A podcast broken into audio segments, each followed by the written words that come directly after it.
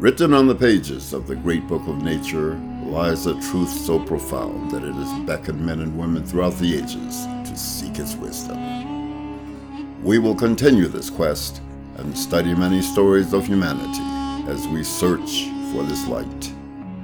On this journey, we will examine philosophy, religion, and science to uncover the hidden mysteries behind myth and legend using the symbols of universal Freemasonry. Welcome to Legends of the Craft.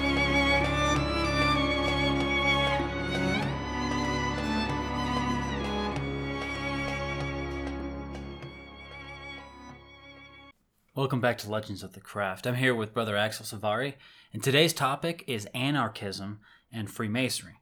And this is a very special topic for both Brother Axel and I because we're self professed anarchists. Now, don't get that wrong, okay? We don't throw benches through windows, we don't light places on fire, we're not trying to beat down police officers all the time. This, the term anarchy, anarchism, anarchist uh, are words that usually uh, have been interpreted incorrectly by today's society. And this podcast is try to correct that uh, by discussing and explaining the philosophical heritage of anarchism and its place in Freemasonry because we believe that there is an intimate connection between Freemasonry, especially co-masonry, and anarchism. Yeah, there's definitely a place for the philosophy of anarchy within Freemasonry, and I think it's very timely that we do this podcast as uh, as anarchy and anarchists and anarchism are certainly getting a bad rap these days with all the uh, the chaos going on in the world because really that's that's kind of the starting point is that anarchy as a word has been confused with chaos. The two, although they're used synonymously today, they don't mean the same thing. And I think that's where we should kind of start uh, as a jumping off point for this podcast is what is the word, where does it come from, and what does it actually mean? So if you go to the internet, go to Google and look up the word anarchy, uh, the definition that you'll find, let's say Webster's definition, um, would be A, a state of society without government or law, B, political and social disorder due to the absence of government control, 3, anarchism, go back to definition A, D, lack of obedience to authority, insubordination, E, confusion and disorder.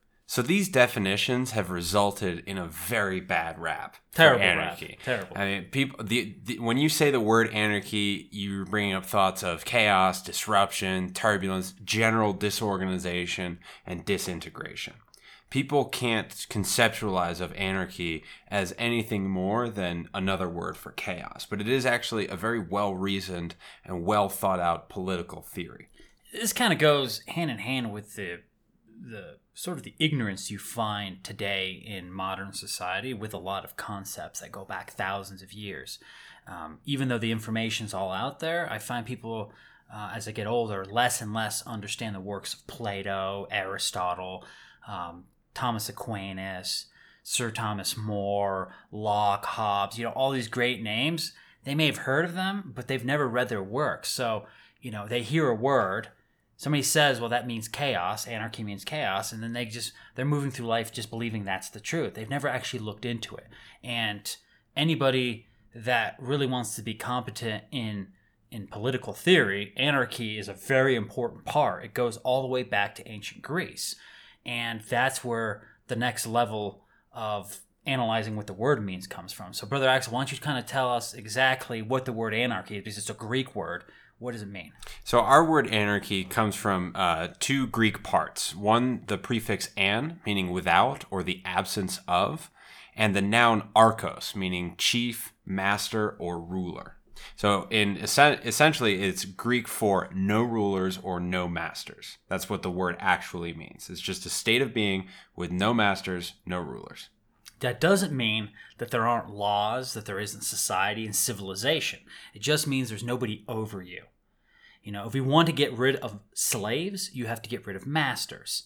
It may be the slaves of old, you know, people chained up working on the fields, or it could be today's sense of slaves, which is like indentured workers, you know, migrant workers, or people in like Chinese factories that supposedly don't have any rights and all that. So there's always been some sort of slavery on earth. But to have a slave, you need a master. So anarchy says, well, the way we destroy the slave class you get rid of the masters. Well, I think you know to to contextualize our discussion, we have to remember where like modern political anarchy comes from. Like there there have always been conceptions of of liberty and political philosophy, but to a limited extent. Anarchy as a political idea kind of emerged in the middle of the 19th century, around the 1850s.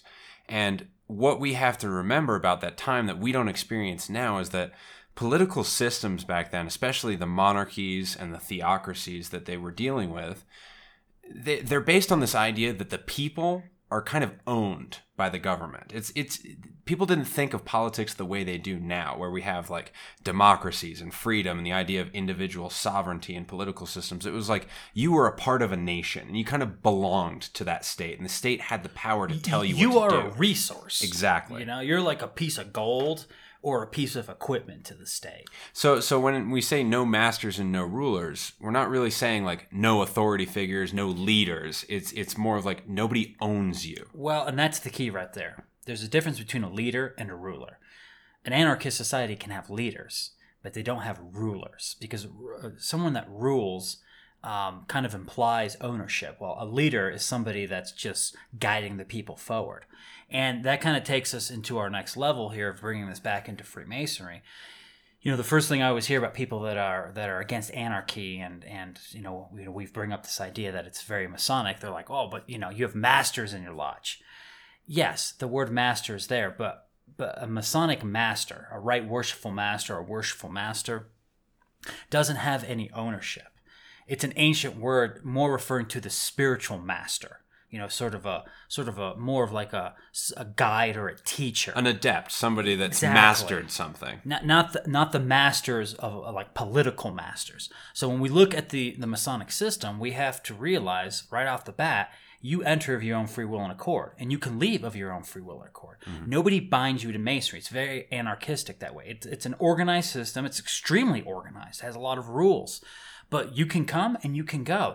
Nobody can force you to stay or to leave. It's up to you. So you voluntarily enter the order. And and voluntary the word voluntary is very key here because if you if you want to actually make a synonymous word for anarchy, it's volunteerism. It's that we need to make a society that you volunteer for all the things that you're a part of. And this is what we believe in Freemasonry. And I believe Masonry is trying to spread this idea to the four corners of the globe that, look, you can't make people do things they don't want to do unless they are harming people. Absolutely. Well, I think that um, I think you make a very interesting distinction there. Um, the the idea of like the the synonym volunteerism or voluntarism. Anarchy as a word is kind of a negative definition of the philosophy without masters. It's it's what is what anarchy isn't. It's without masters. What anarchy is in a positive sense is volunteerism. It's, it's a political system that advocates the idea that all human decisions and all human interactions and relationships should be undertaken voluntarily. That everything that you do should be because you choose to do it.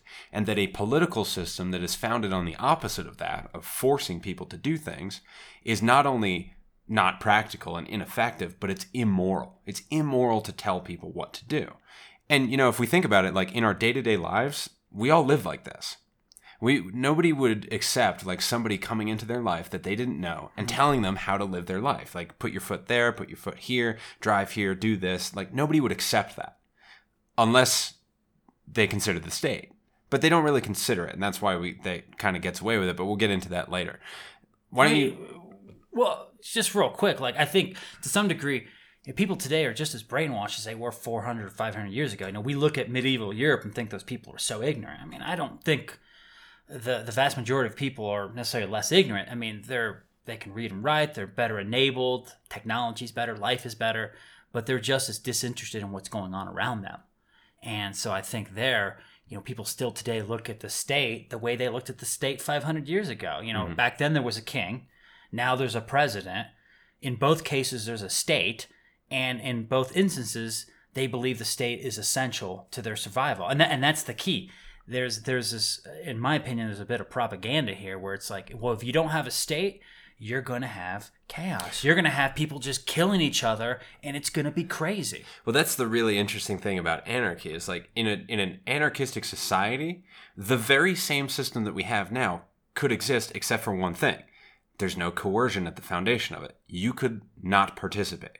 Like you could still have a president, you could have an executive branch, a legislative branch, you could you could have a congress, you could you could do all these things.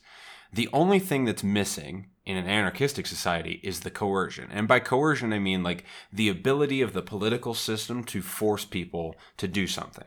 Uh, there's a famous anarchist uh, saying that at the end of every law is the barrel of a gun. Like every law is enforced. We're all familiar with the term enforce, and that means to force it upon people. And that's the, the, the key difference, both the voluntary nature of human interaction and the lack of coercion. Those are the two define to me the two defining elements of an anarchist society. So let's let's get more into the particulars of this society. Like, what are the major points? Because there's some different types of anarchism, and we certainly need to get into those concepts. So, anarchism is a political philosophy and its movements throughout the world, which rejects involuntary coercive forms of authority. It radically calls for the abolition of the state which it holds to be undesirable, unnecessary, and harmful.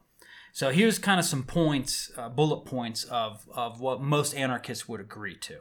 Um, non coercive society is the key to anarchy. You cannot be in a place that that barrel of the gun is put to your head to make you do things.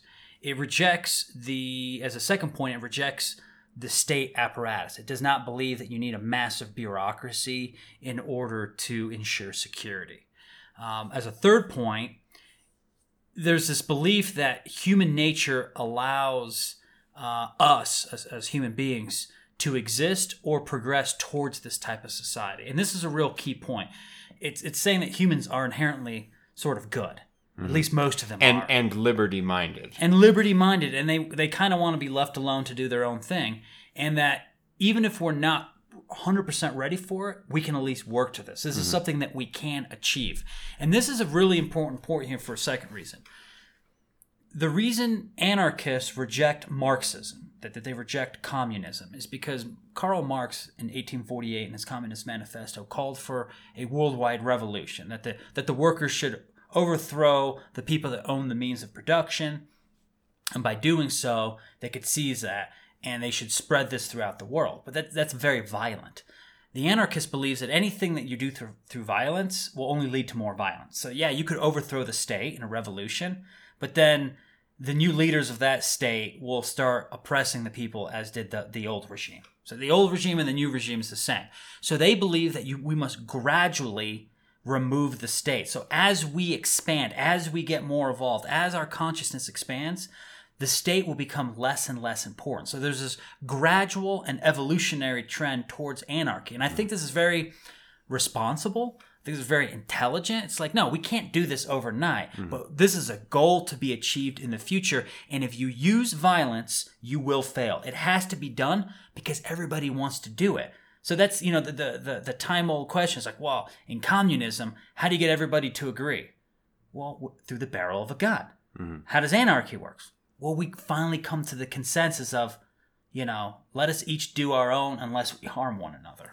Well, you know, it's it's interesting on an individual level. The same evolution is kind of undergone by every individual anarchist um, because it, you, you kind of it's very very rare that you kind of start your life as an anarchist that you're like raised by anarchist parents and you get this ideology early in life and you believe it from from the word go that's almost has never happened there is always like some level of cultural conditioning that has to be broken down because there's every culture throughout the world every political system is based on coercion and force like that that's how governments are maintained is through force. So there's always kind of a process of mm-hmm. evolving your way into anarchism. But what's really interesting is that it's kind of it's parabolic. Like once you reach the bottom where anarchy is, and, and you and you kind of come to this idea that everything should be voluntary, you, you kind of start working your way back up to realizing that this is an evolutionary process and people are not going to just jump into freedom overnight. That we're going to have to take like you know what can what moves us in a gradual way towards freedom and certainly no individual is really ever going to see that. They can only work towards that. But this this goal, this this utopian idea of real human freedom is definitely a long way off from here. That's a great point, Brother Axel, and I think that leads us into point number four, which is natural law, which is politics in general. The rules of it are determined by nature. This kind of goes back into our Stoic podcast uh, last episode where we were talking about how the Stoics view that that we can infer truth from nature. Mm-hmm. So when you read things like you know man uh, has been endowed with unalienable rights, that's a very anarchistic Mhm. comment, saying that we are all endowed by something much higher than us, and in that. Uh, no other man can rule over us Mhm. and be a master over us. So natural law is very key, and and I think that leads to the your your point on the gradualism that you know just as we have evolved from more uh, primitive states of, of you know of our of our DNA and our biology, so do does political theory and political consciousness have to evolve to the point of anarchy. hmm Well, and our final point this rejection tyranny, superstition, and bigotry. These are all things that have to be engaged in over like an evolutionary time scale. They might be um, kind of like surmounted by individuals or small communities in one time or place, but really, like the anarchist view is that it's only with the the gradual building up of these attitudes that things can really change. Because, like you said, like no anarchist believes that they can force anybody to believe in freedom. That's just that's not how it works, and that's how kind of every political philosophy has been justified. If, if only we can force enough people to do it this way, everything will be perfect. So your your the final point you brought up of the rejection of tyranny, superstition, and bigotry. I think that those three point to what anarchists would look as the state, the church, and the mob. Mm-hmm. So the tyranny of the state is rejected by an anarchist. The superstition and spiritual tyranny of the church is rejected. They're not atheists, though many anarchists have been atheists, but there are many anarchists that are very religious. Their point is separation in church and state. Church and state should have no, the church should have no power to tell you how to live your life. They should be a volunteer organization, uh, much how we find it today, but not hundreds of years ago, where the church was in control of the state apparatus. And finally, the mob. The mob is also a very dangerous thing. You get this mob mentality, and suddenly it's wanting to do harm to those it does not agree with. Uh, so, anarchy rejects these these th- three tyrants, these these three enemies of freedom, and it sees them all as liabilities towards this eventual goal of each person being their own ruler. Well, it's essentially ignorance, ambition, and fanaticism, right? Those three elements. Like, Exactly. I think it's worth it. Like looking back, like any Mason who's listening to this will look back at those five points and immediately see their application to Masonry. So why don't we look at these five points specifically from a Masonic context? Like the first one, the will for a non-coercive society. I mean, that's the free nature of Freemasonry. That's where the free eh, comes to Freemasonry. Like Yeah. everybody must like enter Masonry of their own free will and accord. That is the foundational belief of Freemasonry is that nobody can be initiated, nobody can be made a Mason if they are under the solicitation of their friends, under improper influences, under you know the desire to gain something from them, for themselves. They have to enter freely into into the unknown. Like it's an unknown system. You you're And- not open to it. Yeah, and its mysteries can't be imparted by force. Its mysteries must be imparted through self education, by turning the rough ashlar into a perfect ashlar, by using the working tools upon yourself, and you can't use those working tools on other people. Though like this whole idea in masonry that you can only you can only really help yourself. I mean, you can help your your fellow masons, but you can't force them to change their mind. You hmm. can't just make them perfect. They must make themselves perfect. You know, our ashlars may rub against each other. That that friction may help us evolve, but ultimately, this non-coercive society of Freemasonry is like each must perfect their own stone. Well, it's often said too that you you'll get out of Freemasonry what you are willing to put into it. It's like whatever efforts you bring to Freemasonry is what Freemasonry will give back to you. Mm-hmm. Freemasonry can't force itself on you. It is it is not an authority figure. It's not your parents. It cannot impart anything to you without you being willing and open to freely approach its mysteries and and to give of yourself. Like that's the only way this works. It's it is a reciprocal relationship, but you have to freely do it. It cannot be it literally cannot be forced on you. The second point, which is the rejection of the state apparatus, it's very apparent in Freemasonry. You know, the craft does not uh, side with one political party or another. It doesn't advocate uh, changes of policy in society. Yes, it speaks about, in generality, liberty, equality, fraternity, but it does not actually use the state to try to advance the human cause, the human right. It uses people voluntarily come together in communion, doing ritual, working with one another, educating one another, talking about philosophy and debating. So, in, you know, in a very indirect way, I guess we could say, Masonry completely rejects the state apparatus. It it doesn't support any state. Mm-hmm. In fact, it is global. And especially in the 17th and 18th century, Masons were more tied to their lodges than to their nations. Mm-hmm. So Masonry crossed over borders and it was above your national ties. So in many ways, Masonry, not directly because it's smart, because it, made direct references to uh, being against the state.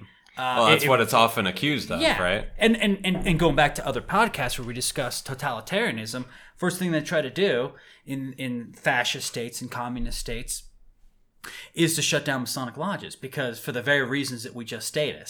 You know, they believe that masonry will be, will be used to bring down the state apparatus. So uh, that is a whole different podcast right there. but I I think clearly masonry does not advocate government. It advocates that the changes need to be made on a local level between people.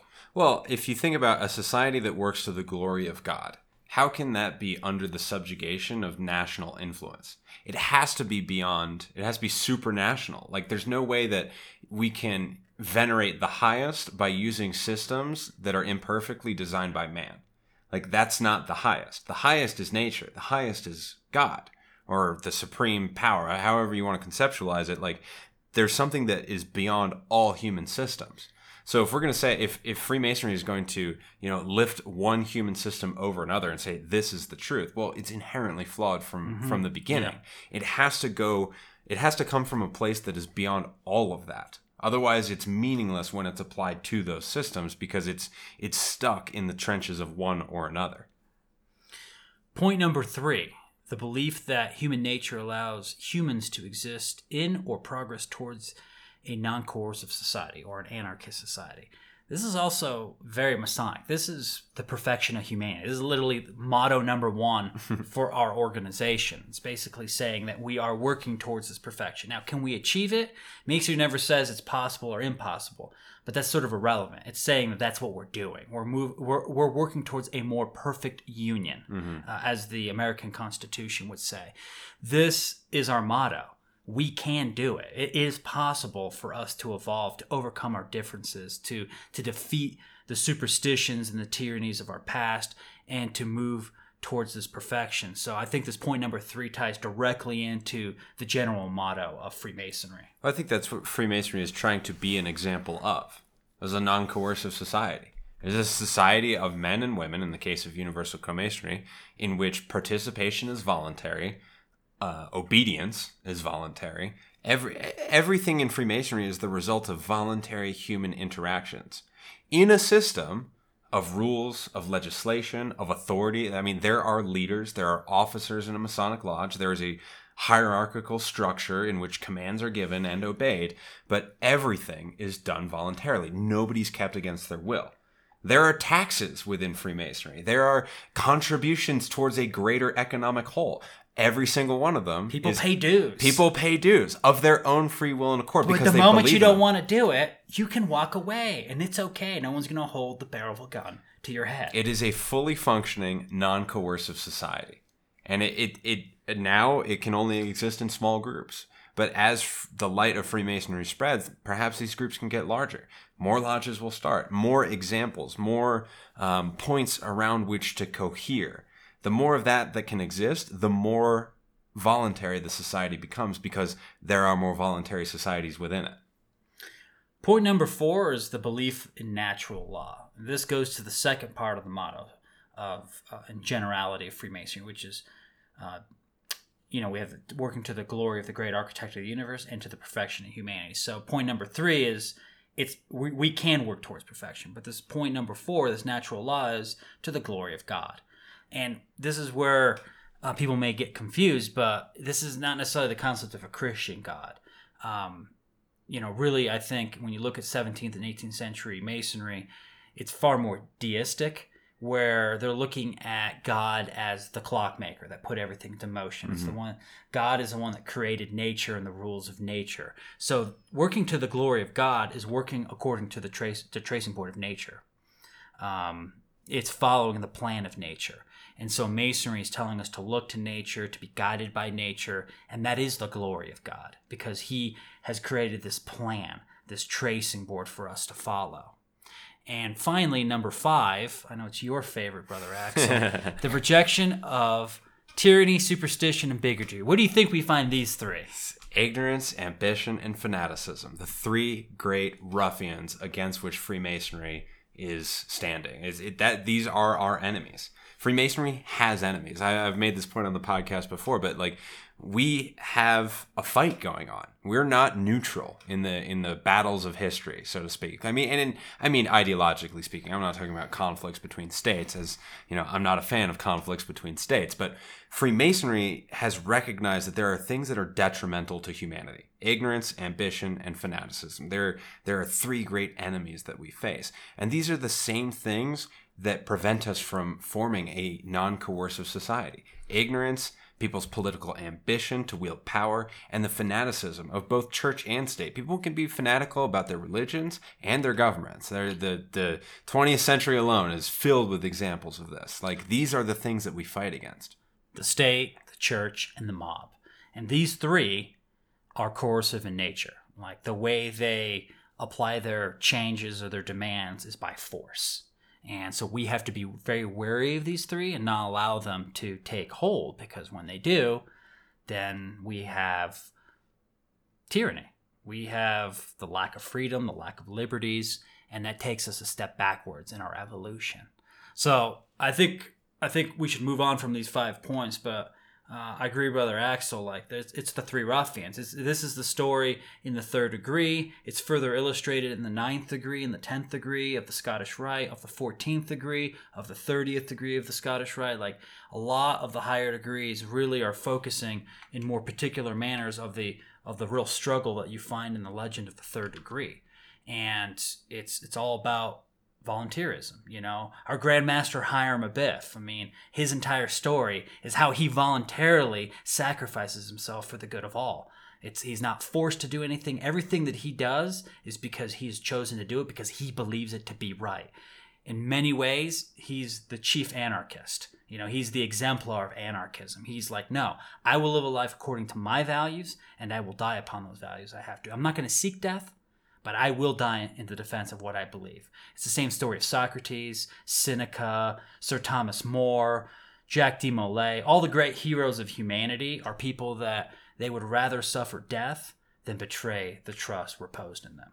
So as we move on, I, th- I think it's important as we go next. Like there are many examples of anarchy in, in Freemasonry, but not so many that are immediately apparent in in like the so-called real world. Like when whenever i'm sure you have plenty of experience with this as i do whenever you bring up these ideas what's the first thing that you hear oh that's not possible who's going to build the roads who's going to who's going to build my roads Yeah, it's always the roads. it's it's always the roads but like n- but nobody can kind of conceptualize this because there are not easy historical examples of this which i think for good reason from the state perspective as to why they might not want people to hear about historical accounts of anarchy but there are accounts of anarchistic systems arising in human history. I mean, if we look back to um, pre agricultural societies, they weren't governed by kings and chieftains that held onto their power through the divine right of kings.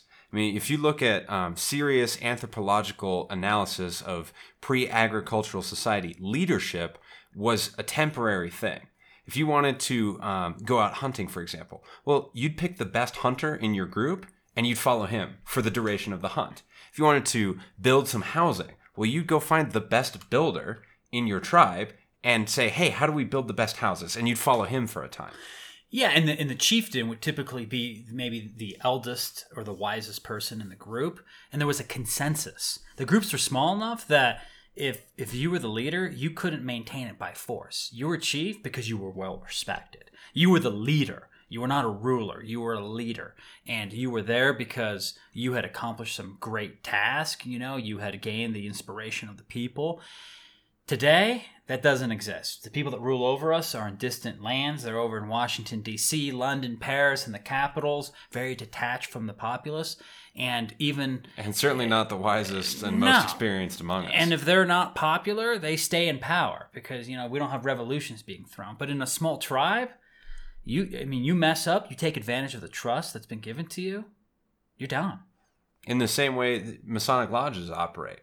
Uh, masters are elected for a certain term, and they're elected because they're qualified, not because it's, well, at least in our order, not because it's their turn in the chair. It's because they have demonstrated that they actually live up to the principles and philosophies of Masonry and that they're worthy of the trust of the lodge in terms of executing its work. The the members of the lodge actually come together and say, "We think that you can actually fulfill the purpose of this lodge, so we'll give you this power for this certain amount of time."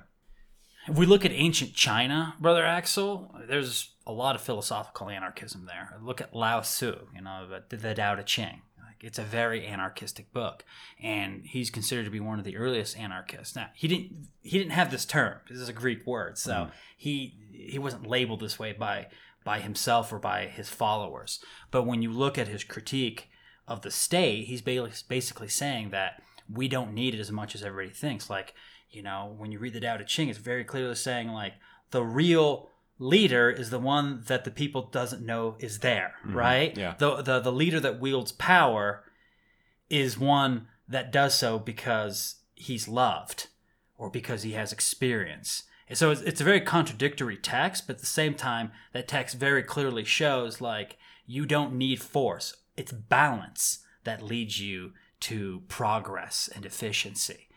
Well, and just uh, as a side note, the I Ching, not the Tao Te Ching, but the I Ching, is actually the story of a tyrant and the man trying to usurp him as as a as a good leader. That's actually like all those little stories in there are actually a story between tyranny and freedom. In Greece, we come to Greece. You know, a lot of people think this is a modern philosophy. It's a Greek word, and there were Greek anarchists. Maybe they didn't call themselves anarchists, but I mean, Socrates constantly questioning the Athenian authorities. Athens itself, the, the story of Athenian democracy, is a story of, of involved citizens who believe that the government should descend from virtues, from the practice of virtues. That that government is kind of a second order consequence to a life well lived. That's where we have the the first um, the four classical virtues of uh, temperance, prudence, justice, and fortitude. Like that's where this emerges. This idea that virtuous people can create a virtuous government, but government cannot create virtuous people. Don't forget the cynics. I mean, they completely dismissed human law. You know, like they they they just thought it, know, they were cynics. You know, so they're like none of this none of this stuff is very good for us. It doesn't work, and they're very cynical about the application of law. So this, I mean, this word really comes to a forefront, and there are periods of anarchy uh, in in Athenian history. In Rome, we have the Stoics. And obviously, the most famous Stoic is Marcus Aurelius, Emperor of Rome. Possibly one of the most status kind of institutions to have ever existed was the Roman Empire. But if we actually look at the writing, like government, again, to the Stoics is kind of something that's a consequence of, of virtuous living. It's not something that is good in and of itself, but that is made good by good men and good women. But Well, they didn't think that. I mean, I mean, to your point there, like going back to our podcast on Stoicism, you know, the real Stoic subdues his passions. He subdues the suffering in his life, and he uh, becomes more virtuous. So there's that idea of the gradualism in anarchy, which you know, if people all learn to subdue their passions and to increase themselves in, in, in virtue, then we can achieve this anarchistic state because everyone living in it is virtuous. They they recognize their flaws. They they subdue those passions that make them act irrationally and try to force people to do things. So Stoicism is not so much uh, a description of what anarchy could be; it's a description of how to get to anarchy. Exactly. And if you look, you know, what happened to the Roman Empire after Marcus Aurelius, the last of the uh, the five good emperors, you had emperors who took that seat of power, who didn't do the work of, of subduing their passions and subjugating themselves to the idea of virtue. And what do you have? You have this massive state apparatus that all becomes directed to satisfying the appetites of one man or or perhaps a circle of men who are just just kind of enter into this downward spiral of degeneration and depravity that results in the complete dissolution of the Roman Empire because people became selfish, they became kind of wrapped up in these vices and and the leaders were not trying to move the gradual evolution toward a state of freedom, but to consolidate power to protect themselves from the mob that they were angering. Fast forward to the you know the age of enlightenment or you know the the high Renaissance. Uh, you have philosophers discussing uh, anarchistic type ideas, and, and one of them, very prominent German philosopher, is Immanuel Kant, and you know he he's more of a pragmatist, so you know he he made the following sort of like identification of, of four of four types of governments. You know, the first is law and freedom without force. That would be anarchy.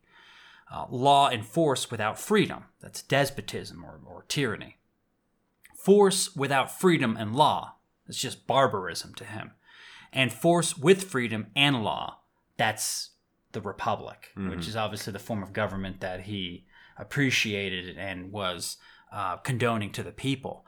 Um, so he, you know, he's basically saying, you know, anarchy is a, is a nice idea, but without force, it's it's just can be in people's imagination. We can never accomplish this. Well, and I think writing at his time, I can see why he would think that. Like Europe had just kind of emerged from, well, it was still in the throes of a series of wars that had plagued it really since the fall of the Roman Empire. I can true. I can completely understand why a European writing at that time would think that law and freedom could not exist without some application of force. I do think it interesting that he identifies these three kind of forces as holding a society together. In the same way that Freemasonry, I mean, not these three, but recognizes three forces in wisdom, strength, and beauty as being the components that hold together a voluntary society. It's interesting to me that he he recognizes law, force, and freedom as holding together a non voluntary society. I mean, I reject this idea that you know because he's saying law, freedom, and force, and he, he's he's distributing these differently in order to say anarchy, despotism, barbarism, or the republic. He's associating force with strength, and, and Masonically speaking, but I, I I don't believe that's the case. Uh, I I would say the strength of a society is its virtue. So I would I would I would replace those with law, freedom, and virtue, not law, freedom, and force. Because virtue is what would allow such a society to exist w- in the absence of force. Like I, I that's well, really I mean, virtue solves Yeah. all problems, exactly right? yeah. Where, whereas force can only solve them to a certain extent. You can't legislate morality, and that's a very big point to the anarchists. Mm-hmm. Laws do not make people better. You know, laws against um, prostitution, you know, prohibition of alcohol or drugs. People still do them, and they actually do them worse. I mean, statistically showing when you make something legal, when you make it free uh, for people to do, uh, then those vices actually decrease over Mm-hmm. time because the taboo nature of them disappears. Their attraction kind of diminishes. So with with the French Revolution, we really start to see anarchy emerge as, as an as an idea that will be attempted by the people. Um, not necessarily just in the French Revolution, but in the revolutions of 1848. Uh, you have the uh, Paris Commune of 1871, which was an actual experiment in anarchy that we should discuss here, and it definitely influenced co-masonry. But the French, um, in the rejection of nobility, um, many prominent philosophers, uh, from um, Max Stirner to Pierre Joseph Proudhon, they all had these ideas that we can achieve in, in, in their age. They, they could achieve this sort of anarchistic state. The problem with the French Revolution itself is that uh, in their attempt to create sort of an anarchy, they ended up murdering 30,000 people in the terror. I mean, the guillotine was just slicing people, including slicing up their own leaders. You know, Robespierre, Danton, all these people that wanted to basically kill out all the unvirtuous. They thought at that time, because they were, they were so obsessed with what they had discovered scientifically and philosophically, that if you just kill all the bad people, well, there'll be no more badness because that's just in those people's heart, and they're sort of letting they're they're giving it to the people, uh, to their kids when they have them. Just kill them off. So you just guillotine all the bad people, and you're left with the good people. This is, it, it's actually quite insane. The concept. It's very totalitarian. You know, just just as a side note, like my answer to the question who's going to build the roads in an anarchist society would be, well, who's going to operate the guillotines? Because we're not going to have terrors where people are chopping off 30,000 heads in a non-coercive society. But I think before we we get we- we're going to dive a lot into Proudhon because he was a Freemason and he's he's the first one to actually call himself an anarchist in the modern age, um, and and he I think influences Freemasonry a lot. But before we get into him, why don't you tell us a little bit about um, sort of the the Karl Marx flavor of anarchy, communism, because there is a tie there. So there's an interesting kind of development at the end of the 19th century, the beginning of the 20th century, really was as Marxism starts to pick up steam, you had this idea of collectivist anarchism. So the, the Russian political philosopher Mikhail Bakunin starts collectivist anarchism, which kind of draws from the principles of Marxism and this idea of um, eliminating like like Bakunin saw the masters in the no masters of anarchy as uh, international capital, the people that owned the means of production. And to contextualize that a little bit, you're talking about Europe that has kind of just starting to come out of the most brutal phases of the industrial revolution which really was brutal. Like factory labor for 14 hours a day where whole families are working in what is essentially indentured slavery to these proto corporations. Like i can start to see why you would think that those are the masters that need to be undone. So you, you have this kind of emergence of Marxist anarchism. Um, but even within that, there's e- like in, in any kind of you know communist organization, there's going to be many schisms, and there's a force that kind of think that Marx's state socialism, the idea that you need to create a socialist state to usher in utopian kind of communism, which really is a description of an anarchist society. Um, they they were like, nah, dude, you're just creating another state, and that's just going to lead to more statism. And what's interesting is this flavor of anarchy kind of informs a reaction to it, uh, where you get the individualist anarchism that really starts to develop in America around the same time, where it's like, no, it, anarchy means freedom from everything. Like, just don't tread on me, leave me alone, let me do what I want. Um, which you have like Lysander Spooner and later on the Austrian school kind of informing Murray Rothbard into the later 20th century. So, right there, there's kind of a split in anarchy between individualist and collectivist anarchy. Another way to put that, brother Axel, is you basically have sort of a right wing and left wing anarchy. So American anarchism with Lysander Spooner and Benjamin Tucker. This is um, kind of rural anarchy because there's not a lot of people in America. So they're like, basically, it's a philosophy: of leave me alone, don't tell me what to do, and I won't bother you. Yeah. Uh, left wing anarchy, which is the philosophy of Proudhon and all these guys in Europe, they're dealing with a lot of urban sites. You know, they're in Paris, they're in Berlin, they're in Frankfurt, they're in London. So their experience is very different than the Americas, where there's a lot of land, people can be left alone. In Paris, you got a lot of people jam packed together, right? So the anarchy took this different approach, which is how do we free the people, but we're all living on top of each other. You know, you can't just go out to the countryside and uh, make a farm and be left alone. So, on that note, uh, a lot of forms of anarchism have emerged since its uh, philosoph- philosophical inception in the 19th century. There's a million flavors of anarchism, but we've we've chosen six or seven of kind of the most influential, the most popular. Uh, why don't we go through this list and, and kind of explain how anarchy is manifested now? So, starting with egoist anarchism. Uh, this is uh, this is a creation of the philosopher Max Stirner. Uh, it's usually called egoism. It rejects devotion to a great idea or cause, a doctrine, a system. Uh, it says that basically egoism has no political calling, but rather just to live yourself out is the highest aim.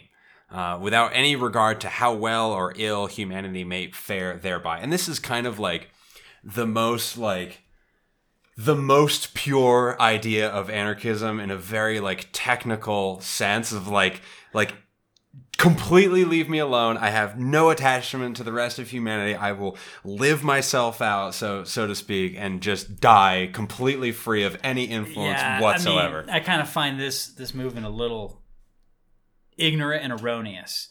Uh, it, it wasn't like it's you know anarchy is a fringe idea, but this is a fringe idea within a fringe idea. It's the fringe. It's of the fringe of the fringe Uh, but a key note here is that people that have read Ayn Rand or Mm-hmm. like the works of Ayn Rand, uh, she got a lot of inspiration from Max Stirner. So her idea, Yeah. the, the virtue of selfishness, this her objectivism is this idea that you should just do what you need to do and not worry about the people. You are not your brother's keeper, as she would say. It's a very reptilian form of anarchy. It's just Yeah. kind of like, you know, get off my my basking rock and leave me alone. Don't try to influence me whatsoever.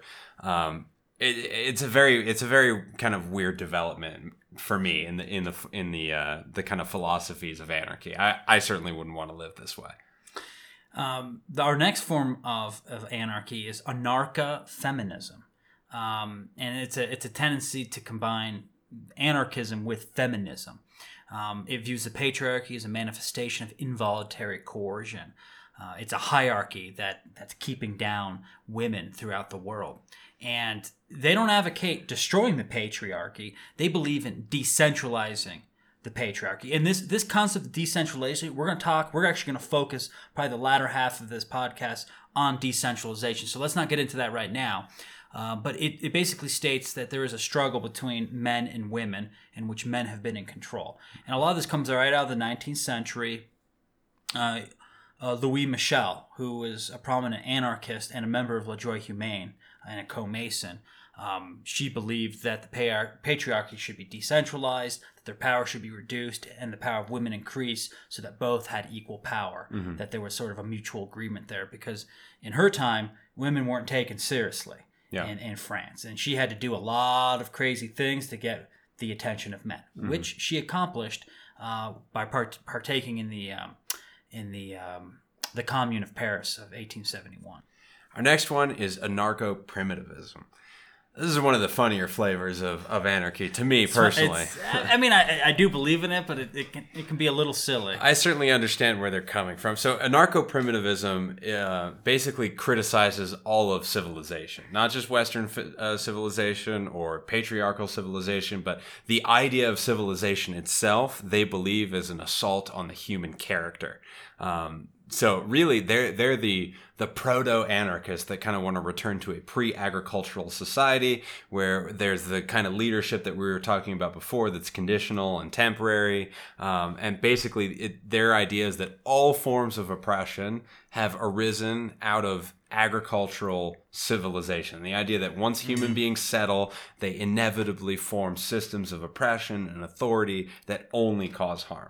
Unbeknownst to so many people, uh, when they're like, "Oh, we need to return back to nature. We got to get out of the cities." It's actually very anarcho primitivist sort of point of view. Uh, they're- I know they're not aware of that, but that's essentially the concept. Like, we need to get out of these cities. We need to go back to Earth. We need to, to do a little grounding. You know, we need to connect back with with Mother Earth. But they basically the Stone Age is like the ideal era of human of human development for the anarcho primitivist. Uh, I mean, brother Axel, I'm not an anarcho primitivist. I, I understand what they're saying, and I think there's some metaphoric truth to it. But I like showers. I like, refrigeration. bathrooms, I like electrical I like lights. airplanes. it's, it's good stuff. This is not the anarchy for me.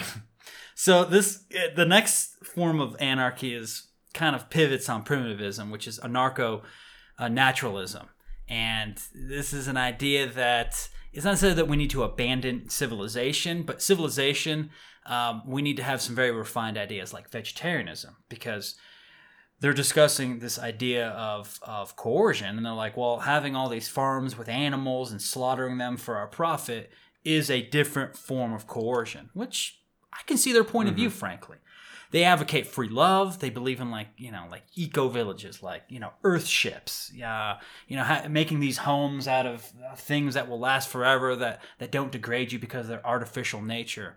Uh, a lot of nudist colonies could be said to be anarcho naturalists um, and basically they're just avoiding in, in, in its totality all sort of artificial modern life.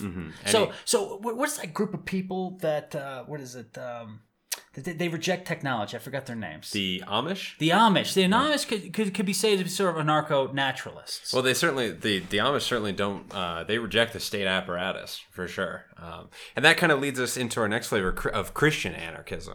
Um, this is this is an interesting development in anarchy because if you actually go into um, the theology of Christianity, there is a very strong argument that Jesus could be seen as an anarchist, an anarchist philosopher. Uh, I'm thinking of that very famous story where I, I think it's the uh, um, the Pharisees are trying to trip him up in, into basically supporting Rome, and, and they're talking about these coins that his followers are using, and they're like, "Hey, what's on that coin? You know, that coin that you're using, uh, where did that come from?" And, and Jesus, you know, sees like, "Well, Caesar's head is on this coin." And um, it's it's basically trying to trick him into supporting the payment of taxes to the Roman Empire. And he says, "Render unto Caesar what is Caesar's. I will render unto God what is God's." Basically, the idea is like, yeah, you can you can play with your government tokens all you want. I'm interested in manifesting the kingdom of heaven on earth. Hey, you want to render unto Caesar? Go ahead, render unto Caesar. Give him back his coins. I have no need of these coins. And so there's this development of Christian anarchism which is grounded in the belief that there's only one source of authority to which Christians are ultimately answerable, which is God. Like everything else is secondary. If the laws of man, if the states of man agree with the laws of God, then we'll go along with those laws. If they do not, well, our true obedience is to God and not to the state. Well, there's two points to this. If you look at the modern Christian, um, the evangelical Christian, you know, uh, uh, Christianity, at least in North America since the 1980s, there's been a real push to use political means to achieve uh, their own liberties and by pushing their agenda, be it abortion, be it any sort of virtual, you know, virtuous laws they believe that will that will make this more of a Christian nation. But this this nation was not a Christian nation. You know, America was built more on deist and Masonic principles than it was on on Christian principles. Um, but if you look at Christianity, 1500 years ago, the early Christians that were martyring themselves in the Colosseums, mm. those are anarchists. They, did, they didn't care about the state at all. They thought the state was irrelevant. They lived for God. So if they died because the state was persecuting them, so be it. All the apostles end up being martyred in one way or another because they're preaching the good word, mm-hmm. the gospel. Yeah. And then the, and then they're either hung or burned or you know tied up to a crucifix to die it doesn't matter to them because they only report to God. So the state apparatus is irrelevant to them. The second part of, of Christian anarchism actually comes out of Judaism. So when you look at this period in the Bible um, where there were no kings, it's called judges. There was these judges. There was these sort of like leaders that were leading uh, the various uh, Jewish populations before Israel was created, and these these judges were put in charge because of their skills, because they were respected. And a very important Masonic figure in that is Jephthah. And that kind of leads to this greater Christian concept of there's only the kingdom of God. Mm-hmm. When Israel's formed, there's there was a lot of people that believe that that was not to be the case, and even to this day, there are groups of of Jews that believed Israel should never have been created. That that's actual sin. That's not the will of God. Well, it's interesting too. If you look at the Jewish diaspora, it is kind of a stateless society that owes its allegiance to kind of the ideals and philosophies of Judaism rather than to whatever government. This is kind of why they're able to integrate across the world in any society they find themselves in because they're not attached to one political philosophy or or, or, or, a single rabbi. Mm-hmm. You know, I think it's an excellent point, brother Axel. Like Judaism, up until this moment, without the, the, the state of Israel. Is a complete experiment in anarchy, dispersed throughout the world without central leaders or apparatuses. They maintain the ideas of their religion within the societies and they sort of blend in and they cope with it and they, they try not to get persecuted um, so they're not trying to step on anybody's toes per se. So it's a, it's actually it's it's they're like mini anarchist states mm-hmm. trying to survive in exile. Almost almost like masonic lodges in a way. That there there's a set of uh, laws and philosophies that are higher than whatever uh, man-made restrictions may be imposed on a lodge because of its geography this is the landmarks of Freemasonry. It's those unwritten rules that we have that make us Masons. And whether you're in the East or the West, the North and the South, whether you're speaking Spanish, Portuguese, um, Mandarin, it doesn't really make a difference. Like Masonry has an internal heart that doesn't, you don't need a central authority. That's why there's so many Masonic orders. Mm-hmm. There's no Pope of Freemasonry, there's no King of Freemasonry there's all these independent cells operating on these very similar principles that have been passed down through time. And so, yeah, lodges as well as the Jews in exile uh, from the diaspora are are living sort of an anarchist life. You know, they're they're they're coping with the existence of a state, but that's not what's guiding us, and that's not really what's important to us. We we really have our own rules and our own way of doing things. So that leads us to our last flavor of anarchy that we're going to talk about here, which is free market anarchism, which is basically uh, the idea that anarchism needs an economic system based on voluntary market interactions, and that really the foundation of society is these kind of freely entered into market interactions that that's what society actually is it's not the state it's not governments it's not nations it's the marketplace in which human beings come together and interact and the sum total of all of these interactions is what society really is outside of laws and governments and whatever the mandates of states might be Yeah, these are anarcho-capitalists. So, so some people are not uh, big fans of this idea. Some people like they'll die on the sword for anarcho-capitalism. Uh, free market anarchy is a much better term for it. But this is this is the flavor that Lysander Spooner and Benjamin Tucker were developing in America. This is sort of the right-wing anarchy uh, based on economic freedom and but we have to be careful here because a lot of people think that it's like oh this is this is what allows for the accumulation of wealth these are just people that want to get super rich and take over the world no actually when you read the writings of lysander spooner benjamin tucker or any of these so-called like you know right-wing anarchists they actually warn that the accumulation of wealth would be the end of an anarchist society. And, and that's why uh, they supported the idea of like antitrust laws and that you can't you can't allow the the accumulation of too much wealth in a few hands because then you just create a new nobility and then you'll have another series of revolutions and that'll set back the entire plan of anarchy. Well, we got to always remember that anarchy is not only concerned with tearing down governments. Like we, we kind of said this at the beginning that anarchy is, you know, not about creating chaos or revolution, but anarchy is about um, creating true human freedom. And remember, there's three enemies, not one. It's not just the state. It's the state, the church, and the mob. And if any of those get power, then they become tyrants. Like that's the point of anarchy. It's not good enough to just say like, well, we got to eliminate the state. Well, what does that do for the mob? What is a mob without a state? Like you know, any any kind of centralization of power, whether it's economic, theological, or governmental, is going to create a nobility class, like you said, which tends to enforce laws, put themselves above other human beings, and create situations of massive inequality. And you know, human beings are essentially unequal. Like we have different characteristics, we have different strengths and skills, but to widen that gap to the extent where there is a, a class of people that hold themselves so far above human being, like regular human beings, that they start telling other people what to do, that should be opposed by anarchists in any setting. Whether it's government, whether it's the mob, whether it's in the market, whether it's in the church, that should always be opposed. The anarchist is not trying to destroy government; they're trying to decentralize government. Um, anarcho-capitalism or free market anarchism um, could it work? I think it could work as well as any of the others. And I think really these these six different systems that we just kind of mapped out all have sort of a Masonic taste to them. I think the the eco the egoist uh, anarchism we kind of see that in masonry and that your own self development. Like this is your journey. You need to work on your own stone. You don't need to be preoccupied about other people. When you're doing ritual, it's not you're not there to judge or correct other people. You're there to care about yourself. You know, anarcho feminism is definitely something you find in, in co masonry.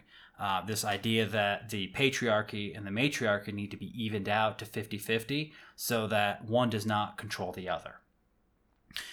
Anarcho primitivism, well, I mean, Masonry, what do we do? We look at the stars. I mean, we have a celestial canopy above. We Like, follow nature. we follow nature. So I think, you know, not to this extreme sense of going back to uh, the hunter gatherer time, you know, pre agriculture, but this idea that we need to connect with nature and, and, and go back to our primitive roots in order to move forward, I think is in masonry. Uh, anarcho naturalism, I think, is. Yeah, I mean, not the nudism, but uh, but this idea that we, you know, that we need to consider the animals, Well- the plants, like you know, free love, not so much, but the idea that we should all love each other to form the, the, the brotherhood of universal um, of of the universal brotherhood of mankind, I think it's definitely there. Well, I think from a philosophical point of view, nudism in the sense of like not clothing ourselves in artificiality. There is a tendency in modern society to kind of attach our identities to things that aren't really rooted in nature, that aren't real, so to speak. Putting on masks. Putting on masks. And, and in masonry, we, you know, we become officers of a lodge, we, we take on roles in order to teach ourselves about what is real, not to kind of hide away from the world or, or to, you know, clothe ourselves in an identity that doesn't relate to reality, but to go deeper into reality, to, to take on archetypes and to really kind of develop our character that way and not um, kind of suppress our own character behind these artificial clothes, so to speak. Free market anarchism, again, I think we find this in, in Freemasonry, and, and may not be with money, so to say, but with ideas. I mean, I think in Masonry, there's the idea of the free market of, of ideas. You know, we come to share um, our insights, our ideas, our concepts. You know, Masonry is a think tank you know and there's a free market people can take what they want leave behind what they want reject what they want but there's this there's this the market of ideas and there's mm-hmm. a there's a an intercourse and exchange by all its members in a way that cannot be described other than by sort of economic terms you know it's it's adam smith's invisible hand so to say that guides the interaction of ideas and concepts in the craft. I think it's especially important in co-masonry specifically. Like in many Masonic obediences, discussions of religion and politics in lodge are expressly disallowed. You know, you can kind of equate this to a state enforcing some kind of economic regulation or, or tax, so to say. In co-masonry, we have a true free market of ideas. All ideas are on the table as long as this, the discussion around them can be carried out with civility. There are no topics that are barred from entering this Nothing taboo. There's no taboos. Our our market is truly open in terms of in terms of what ideas can be discussed. Anything can be discussed as long as it is undertaken with a sense of brotherhood and solidarity. But to exclude any one thing from the market really does do the market as a whole a disservice because not all possibilities have been entered mm-hmm. into and therefore not all manifestations are available. Well, and the other aspect of, of free market anarchy is the idea that everything should be done by contract, that everything is volunteer. So, exchange of information, joining an organization, leaving an organization, as we've already discussed, that's that's all under this sort of free market idea that there is no coercion, and you need to enter into a contract. Which what are obligations in Freemasonry? They're mm-hmm. contracts that you make with the great architect of the universe to act and be a certain way, and to protect the the fraternity and, and to guard against the trespasses of your brothers.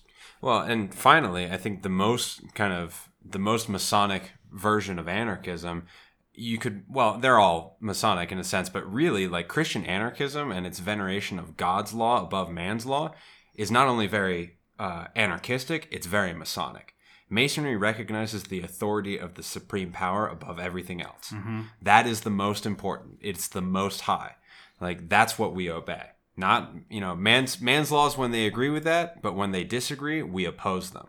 Masons have been on the front lines fighting against tyranny throughout history for this reason that there is something more powerful than human beings, something wiser than human beings, something that we really do owe our allegiance to, not in a temporal sense, but in, in the sense of the eternal and the unchanging. Let's go into Proudhon now. Let's get into into co-masonry because I think anarchy has influenced co-masonry uh, in ways that I think a lot of people don't realize. So Proudhon was uh, a member of the Grand Orient of France, and um, he he was the first one, like I said, to call himself an anarchist. You know, and he wrote several books. You know, one is "What Is Government," another one is "What Is Property." Um, his ideas aren't so far fetched in many ways.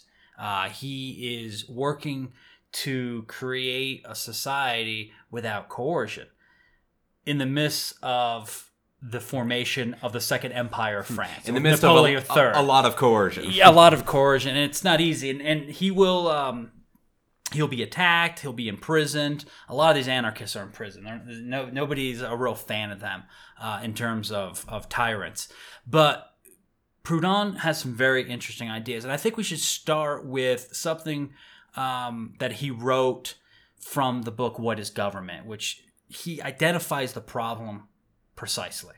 Brother axel take it away To be governed is to be watched, inspected, spied upon, directed, law driven, numbered, regulated, enrolled, indoctrinated, preached at, controlled, checked, estimated, valued, censured, commanded by creatures who have neither the right nor the wisdom nor the virtue to do so. To be governed is to be at every operation, at every transaction, noted, registered, counted, taxed, stamped, measured, numbered, assessed, licensed, authorized, admonished, prevented, forbidden, reformed, corrected, and punished. It is, under pretext of public utility, and in the name of the general interest, to be placed under contribution, drilled, fleeced, exploited, monopolized, extorted from, squeezed, hoaxed, robbed, then at the slightest resistance, the first word of complaint, to be repressed, fined, vilified, harassed, hunted down, abused, clubbed, disarmed, bound, choked, imprisoned, judged, condemned, shot, deported, sacrificed, sold, betrayed, and to crown all, mocked, ridiculed, derided, outraged, and dishonored. That is government. That is its justice and its morality. Well, that kind of sums it up, doesn't it? I mean, that's it, That's the argument. it's it's it's a wonderful piece of rhetoric, but I, it, it clearly, in my mind, kind of shows the problem with the state that you know we we have surrendered certain you know uh, freedoms to gain security, but what what really is that security? You know, the moment you step out of line, you are fined, you're vilified, um, you could be oppressed by the police, you could be thrown in jail if you don't follow a series of prescribed rules, there is a consequence, and that consequence comes from the use of force, right? Well, I think anarchists are very good at separating the ideal of government from the reality of government. Like the ideal of government is that, you know, we live in these free republics where our votes matter and where we can influence the course of our rulers and the decisions they make over us. But if we look at the 20th century, for example, like what is the reality of government? The reality of government in the 20th century is hundreds of millions of people killed at the hands of their own government, whether in wars or by repressive policies. Like the government's Uh, track record it- is it's- not it's great. not good, and that's I think you make an excellent point because when we look at the Holocaust, the Great Leap Forward that killed supposedly 50 million uh, Chinese, when we look at the oppressions of Saddam Hussein in Iraq, we look at uh, the Roman Empire, we look at the Grecians, we look at any state. Like all the great massacres were a result of their decisions, right? When did a small free society destroy a bunch of people's property and murder a bunch of innocent people. No, it's always at the command of the state that there is atrocity. or the church or the mob. We we can't forget the other three the other two of the three enemies of freedom. It's not just the state. It's the state, the church and the mob. Those three collective powers are behind almost all atrocities throughout history. Any genocide, any purging of enemies, any, you know, te- the terror, the reign of terror in France, these are it's either the mob, the church, or the state. One of those three collectivist powers is responsible for human atrocities. So, how do we gradually create an anarchist society? I, I think here's where Proudhon has uh, an, an excellent idea. So, his aim was to, to create a state gradually by elevating the consciousness of people, by decentralizing the state. And the way he would do this is by um, the term federation, which this is not a common term used amongst male craft masons because they have grand lodges, but it's it's similar in some ways. So in in Le Droit Humain, which as universal members of Universal Co- Co-Masonry, we come from Le Droit Humain. Le Droit Humain essentially comes from the Grand Orient. There's there's some small orders in between, but this is not a history lesson on that. I believe Le Droit Humain was heavily influenced by Proudhon and by Louise Michel and the other anarchists at the time because they set up a structure that essentially um, it starts by creating federations and then within federations you have lodges. And the key here is they say that a lodge is autonomous from another lodge.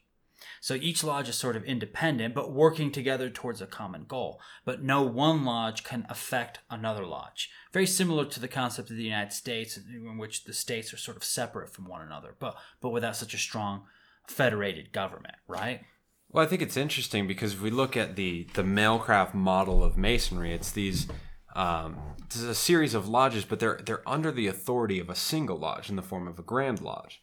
Like it's a kind of like like very similar to a state and a, it's kind of like franchise capacity to take on territory. Like a Grand Lodge is, is this kind of nationalistic organization that licenses or franchises other kind of derivative forms of that same nation. But it's a very like top down model. Whereas in a federation, it's it's it's a conglomeration of equals that are autonomous to one another that do not exercise any kind of direct authority, but are bound together by common culture as opposed to um, kind of more coercive allegiance. So th- this concept of federation for for Proudhon was was very important because he's like, how do we how do we decentralize the state? How do we bring about anarchy? He's like, well, what we need to do is is we need to respect what people already think, but to isolate them in their own municipalities, their own little groups, but working together. So if we create a more federated society, that creates um, the apparatus of unity, but at the same time, it decentralizes power. So the way he saw government was a government should be strong and centralized at the beginning, mm-hmm. and then over time, as as a nation expands, as as the as humanity expands, it would become more decentralized and more more part of a federation, where you would have all these sort of autonomous groups uh, without armies, without police, working together, mm-hmm. um, and and over time they would become less and less powerful, and the people would become more and more powerful. But through this ga- gradual nation, you wouldn't have revolution, you wouldn't have mobs running around, you wouldn't have the the chaos of you know just removing the apparatus of state overnight. Because if the government disappears overnight, people freak out. There's going to be chaos. That, I think we've seen that as a fact. But in his system, it's done slowly, and this is a concept we find in Droit Humain, which by extension, universal co-masonry. This idea of federation. So within within co-masonry, we can have we can be practicing many rites. The French rite, uh, emulation ritual, Memphis Mizraim. Um, it doesn't really matter. Like all these different rites can be practiced by different lodges. Each lodge is its own sort of autonomous entity that develop its own flavor and approach to Freemasonry, which is unique from other lodges. Mm-hmm. While the Grand Lodge system in North America, it's like, you know, each Grand Lodge has their, you know, prescribed ritual and the prescribed way of doing things. Everything is very centralized, it's very dogmatic. In co-masonry, it's quite the opposite. We we tend towards liberty. We tend towards the idea that, you know, in the diversity of ritual, in the diversity of people, of having men and women, having people of all sexual orientations and preferences, um, that we are a stronger entity by the power of federation. And that's why we call it the United Federation of Lodges, where we can have many lodges spread throughout the globe, different rituals, different ideas. Some may be scientific lodges, some might be esoteric lodges, some might be charitable lodges, but in the end, it's that diversity that creates the strength. And and and really when it comes down to it, as we expand globally, our organization will become decentralized. We want to keep everyone huddled together in a unity, but the lodges will take on more power and and and and be stronger as time goes. Well, I believe it's Proudhon who famously said, uh, "In in the matters of making boots, refer to the bootmaker," and that kind of like encapsulates this idea of decentralization and ceding authority back to where it's most useful. Like the the the smaller the unit of sovereign power becomes, the more um, the more connected to its immediate problems it can be. So, as you centralize power and accumulate power in a specific geographical location, or even like a specific ideological location, by by kind of eliminating these uh, points of diversity that you expressed, like it becomes more and more removed from the actual reality of any particular situation, and becomes less and less able to react to the world as it manifests, rather than how it's expected to manifest. So, like very large monolithic structures of authority cannot actually respond quickly to changes in the world, whereas decentralized federations will deal with the problem because they'll deal with it as it exists where they are, as opposed to like the problem as a totality in, a, in an ideological sense. Like when you allow authority to be exercised by the people that need to exercise it, then you have the best result. This is why like the the army doesn't have the general command every single battle. They they have a structure of authority that cedes that authority to the people actually fighting. People making decisions on the ground in the moment that something has to be decided. I mean, if you're waiting for a command from a higher up for hours, you've lost the battle already. Well, and they're all united by the general kind of unity of we want the US Army to win this conflict. How that happens is up to the individual commanders at that at those specific levels of decentralized authority. And the co-Masonic approach is the same. We work to the perfection of humanity. What is that going to look like in America or, you know, a state within America as opposed to Argentina? Those are going to be different things like different countries have different populations and different cultures. So how we achieve that work is going to be dependent on decentralizing the decision making authority so that we can actually cope with the situation. Well, these monolithic structures you're talking about, that's male craft masonry. I mean, it's I, I they haven't embraced any change in hundreds of years. So you have these grand lodges that, you know, there's one prescribed ritual, one way of doing things. You know, we're here to to give money uh, to the public, and and you know people of a more esoteric bend aren't very welcome in a lot of lodges. Instead of embracing the diversity of different types of lodges, mm-hmm. that would strengthen their position. That would get more people on their side. Recruitment would be up. Uh, donations would be higher. Their projects would be furthered quicker because they would have the resources and the manpower to do them. But instead, what you have is a stagnant, monolithic, tyrannic system and so, what Proudhon proposes through the power of federation, a concept that we have adopted in co-masonry, is international expansion. And as we evolve, we decentralize, and the lodges are empowered. Centralization is only important at the very beginning. Mm-hmm. And if you look at history, it's the same way. So we come from the hunter gatherer period, very, very decentralized, right? We don't even have civilization. Then we develop civilization, it becomes very centralized. But now that we have learned about civilization, now that we've learned about the pitfalls, now that we have gained experience and wisdom and understanding, mm-hmm. civilization must become more decentralized. And I'll give you an example. Proudhon's concept of federation is the European Union. Nobody would call it an anarchist experiment, but that's exactly what it is. So the European comes in after World War II you know, in the in the in the in, you know after this this massive devastation by the Nazis. Uh, there is a foe, which is communist Russia, the Soviet Union, and what do they do? They they're like, let's unite. So what do they do? They tear down their borders, you know, between France and England and Germany and Italy. They take down the borders and make it easy to trade. They make it easy to travel. They make it easy to exchange ideas. And now they've become a more powerful hub. But that's because the states have decentralized and the European Union is not a huge centralized apparatus like the American federal government, right? Mm-hmm. So th- their experiment's working. I think you know England leaving, you know Brexit is a real detriment actually for the future of England and for the future of the European Union because together they would have been stronger. Now England, you know, with its empire gone and now it has exited the European Union, Where's where's where's the England where's the future of England? It's by itself, it's isolated. It's more powerful in a federation. Mm-hmm. Well, it, it speaks to this kind of like, you know, law of nature that humans are more powerful when there's more than one of them. This is like this has been ingrained into our societies from from pre-agricultural times, from far deep into the Stone Age. Like we recognize from a very early very, very early evolutionary point that we are pack animals. We work together in order to overcome obstacles.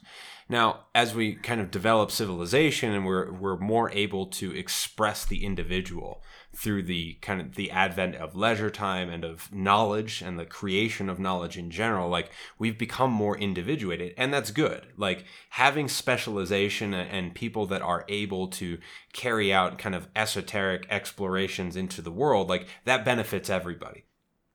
But in order to preserve that, in order to kind of like provide the um, the safety net that allows for specialization and civilization, we need this kind of federation that both preserves individual liberty but also reinforces collective strength. Like the areas where collective strength benefits humanity are preserved in a federation with these kind of like overarching unifying philosophies that bring us together in times of need. But when times are not needful, when there is not this kind of outside stress, then we can decentralize authority to allow individuals or smaller collective units to express themselves. And those expressions themselves are kind of beneficial to the whole. That's what moves us forward. Like having the friction between ideas, um, that's what advances culture. But what's interesting about federation, you know, especially in the example of the European Union, but also in like if we take the example of the United States, which is kind of along the same lines, decentralization and federation kind of leads also to a evening out of the good ideas one of the one of the best examples I can look at in American history is the idea of gay marriage, right? We we can agree that marriage equality was a good idea for civil society. This idea that everybody should be able to engage in this institution was a good idea. But it took a kind of it took a few like, you know, progressive states to go ahead and legalize it before that idea was kind of caught on to by more and more states. And as the critical mass increased, you eventually had, well, a federal declaration like, okay, this is going to be legal in all 50 states. You know, and how you feel about it, that's that's your business, but legally it's going to be available to everybody. Another great example is the legalization of marijuana. As one it took a couple of states to be kind of out ahead of the rest of the pack in, in restoring that liberty, but as other states saw the benefits that it brought, that effect kind of spread out across the federation. And, and federations have a tendency to spread good ideas. That's why you, when you look at the Catholic Church or other sort of monolithic structures, there's not a lot of change going on because the individual branches or churches, uh, the dioceses, they don't have a lot of creativity. You know, everything is basically dictated by the Vatican in terms of the Catholic Church. What you want to do is empower your branches because like you said you get one good idea in one place then all the other branches are like oh that's a great idea. We should do that. And you don't have to force them to do it. You don't have to impose a law. It's just by nature once one person does it and it works everyone's like i want to do the same thing you know humans evolve um, animals evolve plants evolve you know along the sort of the, the idea of darwinism in the same way that like you know once there's a mutation in in a species and it's favorable to to their survival, then that trait expands in that species until mm-hmm. it becomes normal, right? Mm-hmm. Well, the idea of federation is the same way. As long as we're not murdering and destroying each other and being dogmatic and imposing our will by coercion, then good ideas will spread naturally, right? And the more decentralized you are, the faster the spreading, the faster these ideas are coming up. So if we want to quicken evolution, we want to become more of a federation, decentralize over time, and allow good people to come up with ideas and spread those ideas. And that kind of leads into to the second part of Proudhon's idea that you have the individual on one hand and you have the state or the government on the other hand. But there's a third component to civilization, which is civil society. That there's there's all these organizations in between, uh, like Freemasonry, um, like the Elks, the the Oddfellows. You have civil society. You have nonprofit organizations. You have the Red Cross. You have the Rotary International.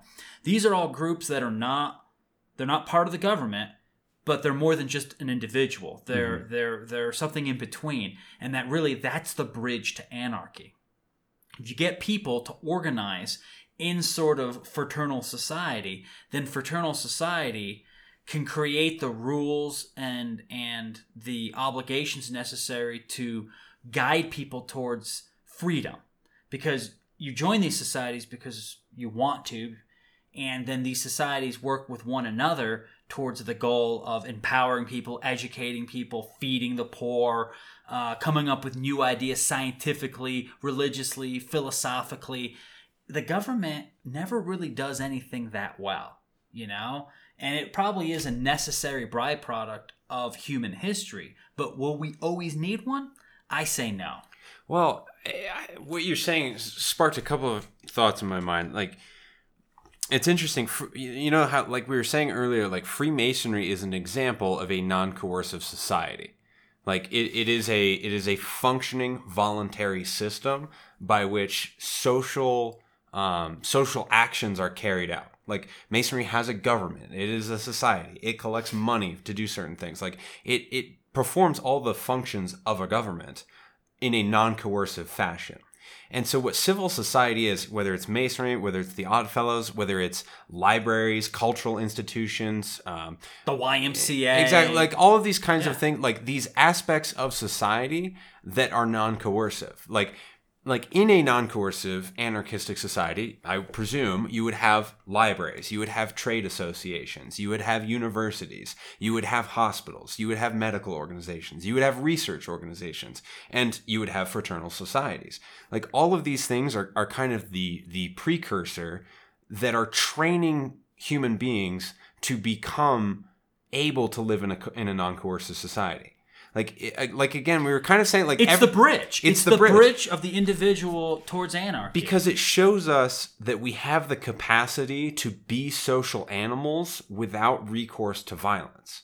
Like like we were saying earlier, like everybody kind of already lives an anarchistic lifestyle except when they have to interact with the state, which is this coercive element in our lives. Like we already kind of have the knowledge we need. Mm-hmm. Civil society furthers that knowledge. It develops well, that knowledge. I would challenge anybody listening to us right now to, to take a moment, think. How often do you interact with the government? Right? The federal government. Now, I'm not even talking about your local government. Like, how, how, how often do you interact with, with the federal government? I can tell you that I have no interactions other than I go vote every four years for the president. Every couple of years, I vote for a senator. Um, and you pay your taxes every year. and, and I have to pay my taxes, but I don't interact with my federal government. You know, like yeah, I read the news. I feel through the media that the federal government is all powerful and important, but really on a day to day basis, I'm here at work. I go to my Masonic lodge. Uh, I inter- interact with people in my community. I go over to my friend's house. We have a barbecue. I go to a restaurant. I go to a bar. I go to the bookstore. I go to the library. Right? Like 99% of my actions are free of the government. I know it's over there. I know its laws are important to be followed, but I don't follow the laws of the nation because I'm scared of them. I follow them because they're just common sense. You know, yeah, I might speed from time to time, but you know, that's not a big violation. But you know, my my local power, my local gas, water, those are all delivered delivered, delivered, excuse me, not from the federal government, but by local businesses. You know, everything I need is from other people, and they're doing that not because they're scared. You know, people make products and and provide services, and there's you know hospitals because people form these civil institutions. This, this this part of life that's in between the individual and government. And and again, yeah, we need national defense, but how often do we need national defense? Every moment? Are we are we being invaded at every turn? No, I mean we don't. I mean the- the- I think that our our belief in the in, in the necessity of the state is overrated and and and it's been a lot of propaganda that's been fed to us that does that.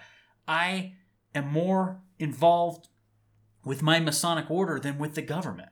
Well, I think one of the important functions of civil society too is is to kind of replace the notion that is pervasive in, in the in the free market ideologies that the profit motive is the only motive that human beings are capable of possessing.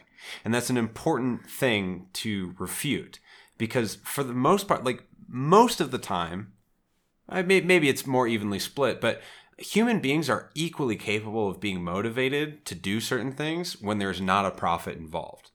Like when you're not making like we do a lot of things for our order because we believe in the principles of the order. And many people do many things because their church tells them it's a good idea or their own religious studies tell them it's a good idea or because they believe in certain things about civil society.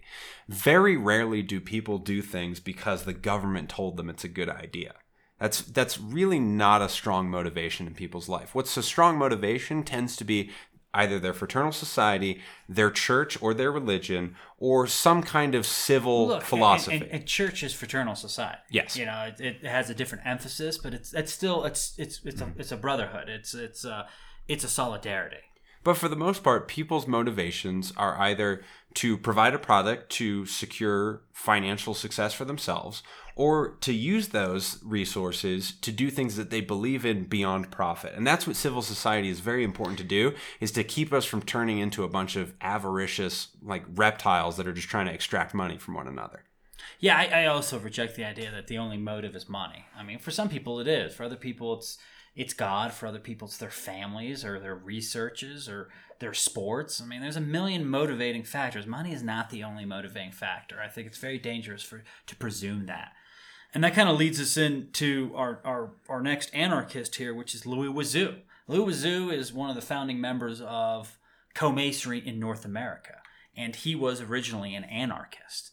Um, he didn't always stay an anarchist because um, he led a lot of fights against uh, the authorities in this country and in France to to gain rights for the workers. This is this is a time in history. This is the early 19th century where people are getting abused. Early 20th century. Oh, sorry, 20th century, where they're getting abused. Uh, you know, working long hours, hazardous conditions, and you know he's he has a printing press, and he is uh, considered amongst anarchists not like top tier, but probably second tier. And his inspiration probably comes from Louise Michel, who presumably became initiated in Le Droit Humain in 1904. Now she dies in 1905, and I want to make this point because you know typically Masons are always trying to say like, oh look how Masonry influenced society. I think in this case the anarchists influenced Masonry, mm-hmm. particularly co-Masonry, mixed Masonry. Um, the the institutions of, of male craft masonry are still stuck sort of in a in in this mindset of monarchy frankly. Well one of the benefits of being a fringe order is that you're much more able to kind of distill and and um, assimilate these more fringe ideas. You, like like we were saying earlier we're more decentralized so we can assimilate these ideas quickly into the mm-hmm. philosophy of masonry. Like to us there's room in the philosophy of masonry to adapt to the world. It is not a a monolithic structure that cannot be changed in any way and so co-masonry in, in my opinion, this is not stated in the ritual, so nobody misquote me over hmm. here, but I, I, I believe that that co-masonry is trying to work towards a more anarchistic society, one without coercion, one where civil society has a greater importance.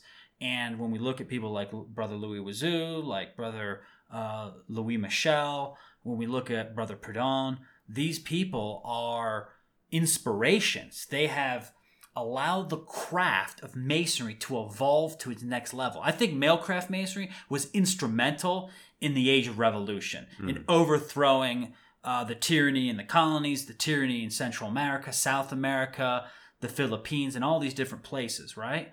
But in the end, it's now going to be co-masonry's job to fight the next revolutions. And those will not be revolutions with blood and iron. They're not going to be fought with guns and cannons and bombs. They're going to be fought through intellectual discourse where the society needs to be better educated in look you can do these things yourself. You must you must polish your own ashlar. You must become the instrument of your own change. And i think where male craft masonry has sort of come to the end of its usefulness there because it's not it, it doesn't include everybody. It doesn't want to go down the road the road of, of federation it doesn't mm. want a federation it wants to play this jurisdictional game of oh i don't recognize your grand lodge and i don't recognize you well that destroys the concept of federation in federation you have to respect your neighbors even if you disagree with them because it is the key word here is solidarity Okay, and mm-hmm. and I think Proudhon says that liberty is solidarity, and solidarity is liberty.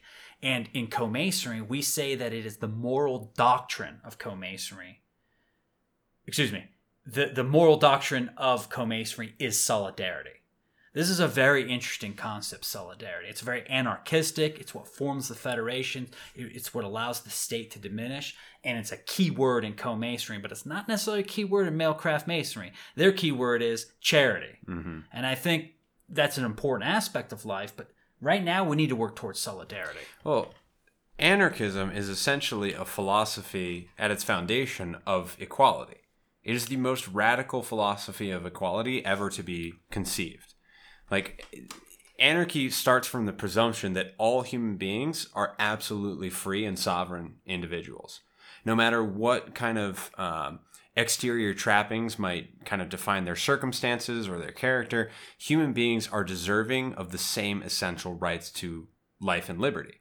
So solidarity is kind of like the encapsulation of those ideas that anarchy is the only philosophy that provides a home for total human equality. And and really it recognizes that the only form of society that can truly be called civilized is one that's founded in this essential equality. Well, I love what you're saying, Brother Axel, let's take it to the next level. I would ask the listeners to think about what you think is the greatest injustice in society. Okay? Like right now, there's a lot of riots because of George Floyd, and think about it. So, you know, there's this idea that, that white people have this sort of monopoly on power, right? And therefore minorities are being oppressed. Well, how do you fix that? Well, the anarchists would say don't attack the white people because you're just going to create an enemy and further bloodshed. You can't force them to think differently, but you can slowly start decentralizing their power so that it becomes equal with all the other groups. They're no longer majorities or minorities. Hmm. There's just different groups operating side by side in solidarity.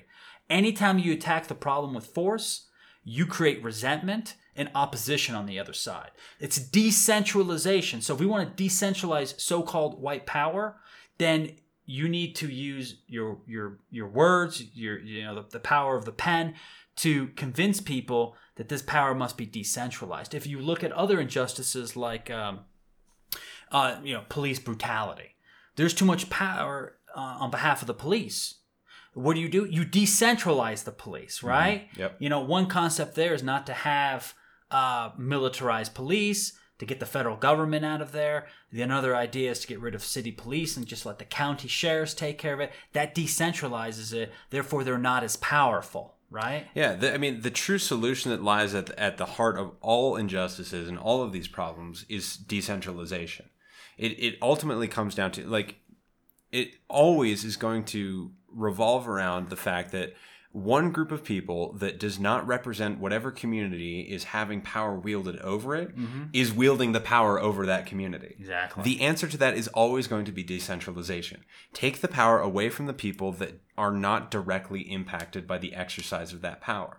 Like what you were talking about earlier with like how municipal uh, mun- municipal uh, utilities are served. Well, it's, it's served by the people that are in that community because they're the same people that are drinking that water, that are using that gas, that are using that electricity. Like all of the solutions to all of these problems stem from decentralization because the people that are actually being affected by the problems know how to solve them. And, and anarchism is an empowering philosophy in that sense. It says that human beings can solve their own problems. We do not have to resort to immoral philosophies of violence and force in order to fix our problems.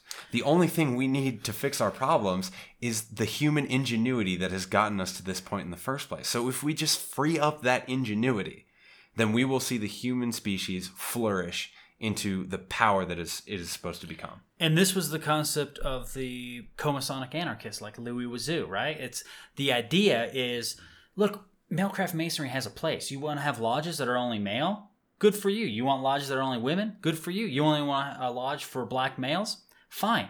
The problem here is that we need to view each other as equals. Mm-hmm. So if all Masonic obediences, regardless of intent, work together in sort of a federated way, then we would advance all our goals more quickly. But while male craft masonry doesn't recognize co-masonry or feminine masonry, they have a monopoly on power. They can say to you, "Oh, you're not a mason because you don't have a charter from the Grand Lodge of England." That's absolute nonsense. Mm-hmm. That's a Ponzi scheme. That's a way to enforce their power. That is a monopoly of force, not the force of a gun, but the force of validity. They're saying you're not a mason unless we say you're a mason. That's nonsense. So if we become more like continental Freemasonry, where there are lodges that are male craft masons, yeah, and I'll throw a story in here. I um I was visiting Paris and I attended a lodge called No Gods No Masters. No Gods No Masters is a famous anarchist cry, right? Um, and uh, this lodge completely different. They, they, they don't follow any of the things that we do here in co-masonry. They drink in lodge. They had a, a copy of The Little Prince as their volume of sacred law. Very different. But I felt like a brother in that lodge. They treated me like one, and I left thinking, this is this is what a wonderful experience that I had. It was it was different. It's not my flavor of masonry, but it is masonry, right? Mm-hmm. And so when we need to decentralize these power structures of these these monolithic North American masons who think they are the end all authorities. They have a monopoly. They are trying to be the rulers over us. And I object to that rulership. Well, the only way that this can really be like it, it really comes down to like whether or not you care for this question to be settled or whether or not you want to preserve your own power. Like if if you believe in that system, like well then you're not really kind of open to a free exchange of ideas in this regard. And really, like, if we examine the tenets and the philosophy of Freemasonry, like, I don't know how we could come to any other conclusion that ideas should be freely debated. Like, I, I can't find anywhere in the in the many philosophies of Freemasonry where the idea of restricting the free flow of ideas is enshrined in Masonic principle. That doesn't exist, or it shouldn't exist if it does. And it's a it's a direct contradiction to the ideas of liberty, equality, and fraternity. So I think you know we we've been talking for a while here, but I think you know at the end here I want to I want to throw in a new concept. You know we we've heard about the anarcho-capitalists, the anarcho-primitivists, the the anarcho-naturalists, etc., etc.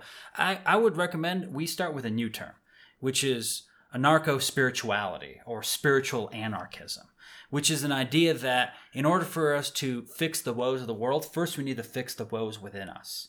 You know, every time we encounter people uh, as Freemasons, we should we should be watching ourselves. Why why are we judging people? Under what criteria do we watch? How, why do we want people to think the way we want them to? Why aren't we happy with people being different than us? So I think this sort of spiritual anarchism is the root to the gradualism necessary to transform society into a true place of liberty and freedom, right? So we need to begin with us, just like Masonry tells us. It begins with us. We must transform ourselves, just like through the degree system. We need to enter that chamber of reflection. We must reflect on ourselves. We must we must root out all the dogmas and these conceptions where you know our obsessions with controlling people and controlling the events around us just like the stoics say we can only control ourselves right? I was just going to bring up that quote from our last episode you know he is a fool who wishes to reform the gods before reforming himself. I mean that that, that encapsulates all of what you've been saying because we are society. And th- and and this is something that is you know distinct to the anarchist perspective. It's like your nation, your government, your borders, your founding documents, that is not your nation. Your society is the men and women who make it up. It's the ideas that percolate within your society. It is the strength of your marketplace. It is the, the unity of your ideals and the strength of your philosophy. That's what makes a society, not a government not a group of, of elite people that consider themselves above everybody else and and uh, gifted with some kind of divine power to tell everybody else what to do. The the people that conflate themselves with gods. That's not your government. Your or it is your government. That's not your society. Your society is civil society. It's by the people, of the people, and for the people. that, that is that, that's where it comes from. That statement right there is anarchy. That's saying that what whatever apparatuses have been created are by the people and for the people. And if that if that statement is not true, then there's a problem with your society. Because that means you live in tyranny. Because really anarchy is the purest form of democracy. Okay? Democracy is not me voting for a person to go to Congress and I ignore and they just vote on whatever they want. That's representative democracy. It's a step forward. True democracy is when we have input on all the decisions occurring around us. But think about it, just like a Masonic lodge. We can, in our small community, we can make those decisions. We can be a part of everything going on. As things get bigger and more centralized, our voices are muted. Yes. So, what's the key? Keep everything small. That doesn't mean there can't be cities, but the cities need to be divided up to, to small little areas, you know, of representation where people can go to the city councils. They can vote on things directly. We need direct democracy. We need direct interaction with all the affairs going on. But the bigger things get, the more centralized, that's an impossibility. In a nation of 350 million Americans, my voice is nothing. In a community of 100 people, my voice is very large. It's heard. It's heard. And, and in America, in, in not America, in anarchy, there's the idea that um, so I think we've been yapping for enough, brother Axel. so uh, I'm gonna I'm gonna end this up with a few ideas, and one is a is a, is a great quote by Emma Goldman, who's an anarchist. Um, quote: Anarchism stands for the liberation of the human mind from the dominion of religion, and the liberation of the human body from the coercion of property, liberation from the shackles and restraints of government. It stands for a social order based on the free grouping of individuals. Wow. What a great quote. This is a description of Freemasonry. Exactly. And, you know, this is one final point I'd like to make about Freemasonry is the idea, or not Freemasonry, but anarchy, but also Freemasonry. You know, what the anarchists realized is that if we start making moral concessions, then there is no moral end to the development of our society. You know, often, very often, when anarchists bring up ideas about how to organize society along these lines of, of freedom and individual liberty that's found in anarchy, it, you're you're met with like, well, that could never work. How could you? How could you? That's make, a pipe dream. It's a, fantasy. Exactly. But but what can really never work? What can truly never work? Is founding a society on immoral acts of violence. If your society is held together by the initiation of violence on peaceful people, then it will always be immoral. Anarchist looks to the future, anarchism looks to the future as an unknown, but as a glorious unknown, not an unknown to be feared and controlled and resisted. Anarchists look to the unknown as possibility and opportunity. And the founding kind of like the, the starting point of that philosophy is like, let us be moral to one another. And no matter what happens, as long as we obey moral principles, the result will be more. If you start from morality, you will end in mm-hmm. morality. If you start in immorality, you will end in immorality. He who fights with the sword dies by the sword. Exactly. And the anarchists have always recognized this. So, Freemasonry and anarchy. In our opinion, Freemasonry is anarchy. It wishes neither masters nor slaves. It wishes to free all people.